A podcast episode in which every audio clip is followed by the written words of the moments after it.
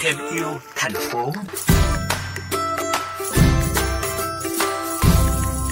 Thưa quý vị, hơn 20 năm nay, mỗi ngày ông Tống Văn Thơm, quận 12 thành phố Hồ Chí Minh đều nhặt nhạnh lại những món đồ phế thải như đầu đĩa, loa, quạt trần, tường đá, điện thoại, tivi hay thậm chí là robot đồ chơi, rồi mày mò sửa chữa chế tạo mới. Giờ đây, khối ve chai từ rác của ông đã thành gia tài hơn tỷ đồng với hơn 2.000 món đồ tái chế.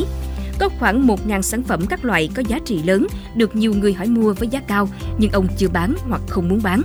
Trong tiểu mục Thêm yêu thành phố ngày hôm nay, mời quý vị cùng chúng tôi gặp gỡ cụ ông với biệt danh phù thủy tái chế rác thải này nha. Dạ vâng, thưa quý vị thính giả, thì hiện tại phóng viên chương trình đã có mặt tại ngôi nhà 2 tầng trên đường Lê Văn Khương, quận 12, thành phố Hồ Chí Minh của ông Tống Văn Thơm. Có thể thấy thì xung quanh căn nhà chất đầy các loại đồ tái chế nè, ờ, còn có cả bằng khen kỷ niệm chương được treo dựng khắp nơi nữa. Ờ, đó là thành quả ghi nhận suốt 22 năm của ông, người được mệnh danh là chuyên gia tái sinh rác thải. Để hiểu rõ hơn thì bây giờ chúng ta sẽ cùng trò chuyện với nhân vật đặc biệt này. Dạ vâng thưa chú thì chú có thể chia sẻ cho phóng viên cũng như quý thính giả của kênh VOV Giao thông được biết là những nguyên liệu để tái chế thành những món đồ độc lạ này thì chú tìm từ đâu ạ? nó nằm ở trong rác rất là nhiều người ta bỏ rất là nhiều thì những cái món đồ đó chú mang về thì chú bung nó ra chú xem cái nào thay thế được là chú làm liền.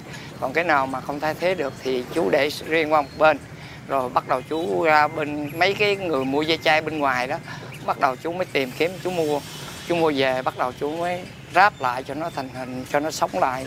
Dạ, ờ, vậy qua đâu thì mình có những ý tưởng này thưa chú? trước đây là chú làm cho gia đình xài thôi nhưng mà cái thời gian mà có bên thành phố mà phát động cái vấn đề mà giảm chất thải rắn ra ngoài môi trường thì những cái gì mà độc hại nhất là mấy cái đồ điện tử nó rất là độc hại thì hầu hết mà nếu mà bỏ hết đi thì nó bị ảnh hưởng rất là nhiều.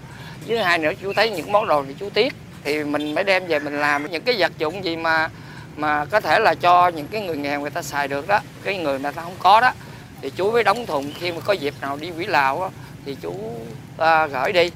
Như vậy thì ngoài gửi từ thiện thì mình có thể bán để hỗ trợ phần nào chi phí cho cuộc sống hàng ngày của mình không chú?